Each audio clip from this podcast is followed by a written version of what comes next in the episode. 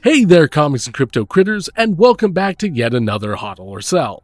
Today, we will be forced to tell you about Iron Man number 28.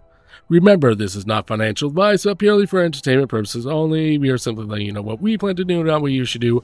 Have fun, and remember to subscribe, like, and hit that notification button to receive weekly updates on all our content. This Tuesday, June 13th, we are getting the Silver Age comic Iron Man number 28.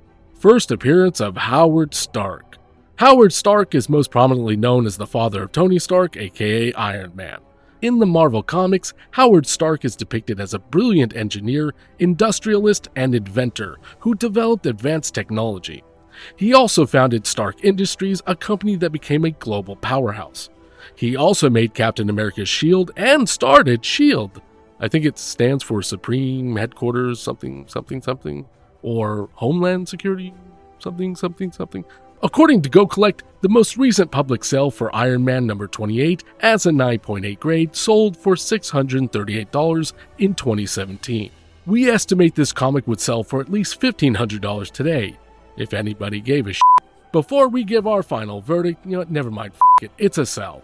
Howard Stark has made a significant impact in the Marvel Comics, but on screen he is just there. He exists. He talks sometimes, hugs his time traveling son without knowing about it. That's a scene that people watched in a crowded theater. Look, the popularity of this character is not as significant as other big keys or grails on VeVe, and with the death of Tony Stark, we are not sure how much relevance this character will have in the MCU long term. No more thrilling shots of him explaining science jargon. Pity.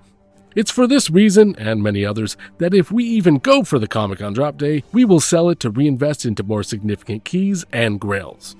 Or anything else, really. Please make sure to reference the spreadsheet on our Linktree for each comic definition and ranking.